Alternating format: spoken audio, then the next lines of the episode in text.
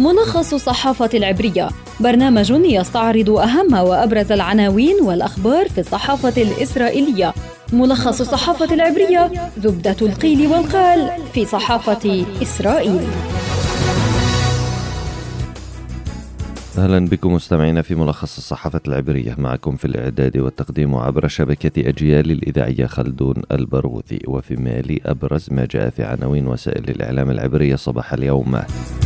صحيفة هآرتس تكتب الفلسطينيون يقولون إن مستوطنا قتل فلسطينيا طعنا لكن الشرطة الإسرائيلية تقول ليس واضحا من الفاعل. فيها أرتس أيضا نتنياهو راض عن نتائج الاستطلاعات وخطوة إبداعية من الطرف الآخر قد تعرقل مخططاته.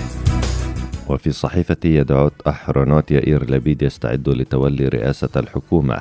وبعد مواجهة مع المستوطنين مقتل فلسطيني طعنا قرب أرييلا محكمة إسرائيلية تصدر حكما يقضي بدفع السلطة الفلسطينية 130 مليون شيكل لعائلات إسرائيليين قتلوا في عمليات فلسطينية.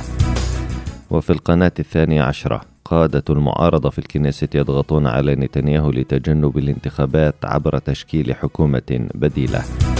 استطلاع للقناة الثانية عشرة معسكر نتنياهو ستون مقعدا والائتلاف الحالي بستة وخمسين والقائمة المشتركة بخمسة مقاعد أما استطلاع القناة الثالثة عشرة فيمنح معسكر نتنياهو تسعة وخمسين مقعدا والائتلاف الحالي خمسة وخمسين والمشتركة ستة مقاعد وفي استطلاع هيئة البث الإسرائيلية ستون مقعدا لمعسكر نتنياهو أربعة وخمسون للائتلاف وستة مقاعد للمشتركة.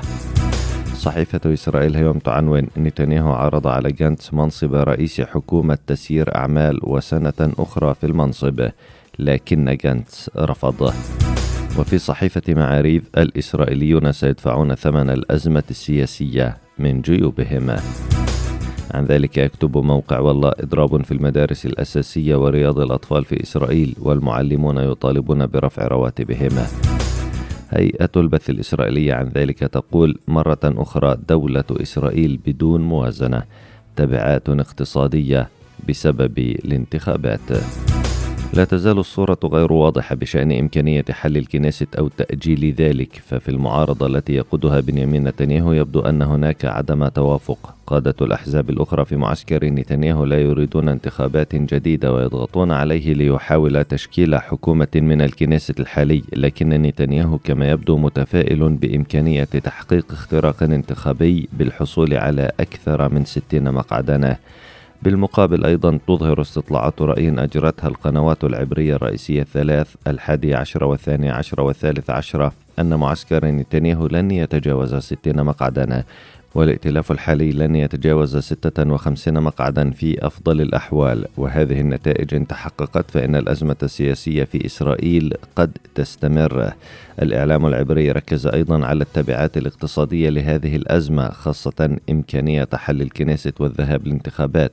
فالمعلمون شارعوا اليوم بإضراب شامل في المدارس الأساسية ورياض الأطفال للمطالبة بزيادة رواتبهم وأزمة المختصين في المستشفيات الذين يطالبون بزيادة رواتبهم أو بخفض عدد ساعات عملهم مستمرة.